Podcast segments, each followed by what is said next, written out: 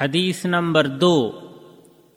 عن ابي مسعود رضي الله عنه قال قال النبي صلى الله عليه وسلم من قرا بالايتين من اخر سوره البقره في ليله كفتاه صحیح البخاری حدیث نمبر پانچ ہزار نو اور صحیح مسلم حدیث نمبر دو سو چھپن، آٹھ سو آٹھ۔ اور حدیث کے الفاظ بخاری کے ہیں۔ سورہ بقرہ کی آخری دو آیتوں کے پڑھنے کی فضیلت۔ ابو مسعود رضی اللہ تعالی عنہ سے روایت ہے کہ رسول اللہ صلی اللہ علیہ وسلم نے فرمایا جس نے سورہ بقرہ کی آخری دو آیتیں رات میں پڑھ لیں، وہ اسے ہر آفت سے بچانے کے لیے کافی ہو جائیں گی۔ فوائد نمبر ایک، ہر رات سورہ بقرہ کی ان دونوں آیتوں کی تلاوت سے زندگی میں سعادت مندی کا حصول اور شر و بدبختی سے اس کی حفاظت ہوتی ہے۔ نمبر دو، ہر شب ان دونوں آیتوں کی تلاوت سے ایک مسلمان شخص کو اللہ پر اعتماد میں تقویت حاصل ہوتی ہے۔ نمبر تین، ان دونوں آیتوں کا حفظ کرنا ہر مسلمان کے لیے نہایت سود مند ہے۔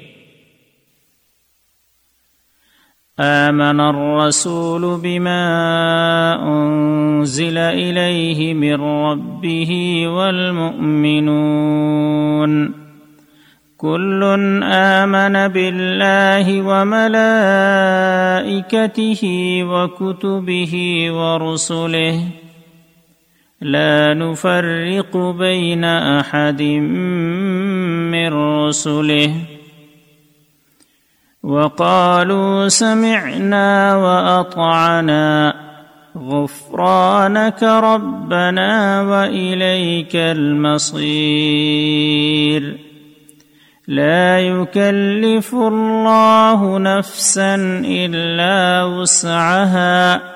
لها ما كسبت وعليها ما اكتسبت ربنا لا تؤاخذنا إن نسينا أو أخطأنا ربنا ولا تحمل علينا إصرا كما حملته على الذين من قبلنا ربنا ولا تحملنا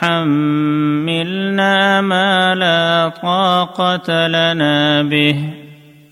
واعف عنا واغفر لنا وارحمنا.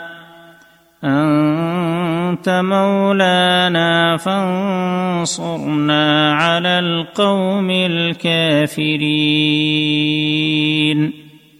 یعنی رسول ایمان لایا اس چیز پر جو اس کی طرف اللہ تعالی کی جانب سے اتری اور مؤمن بھی ایمان لائے۔ یہ سب اللہ تعالی اور اس کے فرشتوں پر اور اس کی کتابوں پر اور اس کے رسولوں پر ایمان لائے۔ اس کے رسولوں میں سے کسی میں ہم تفریق نہیں کرتے۔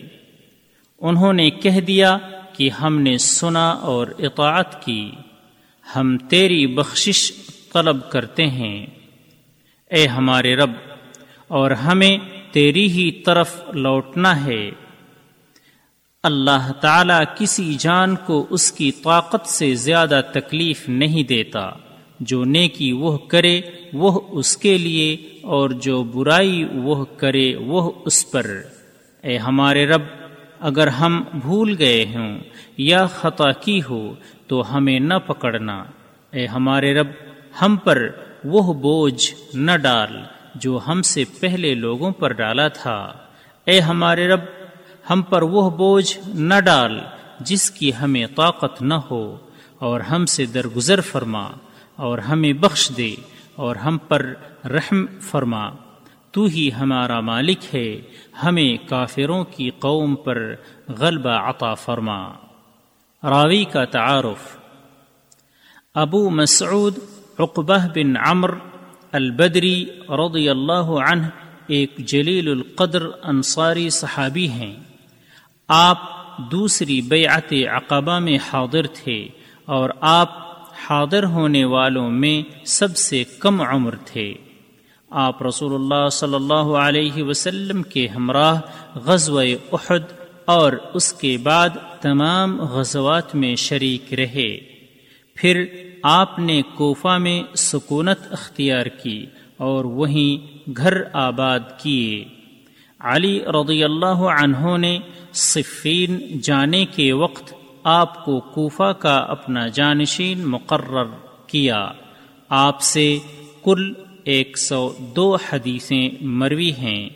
ایک قول کے مطابق آپ کی وفات مدینہ میں سن اکتالیس ہجری میں ہوئی۔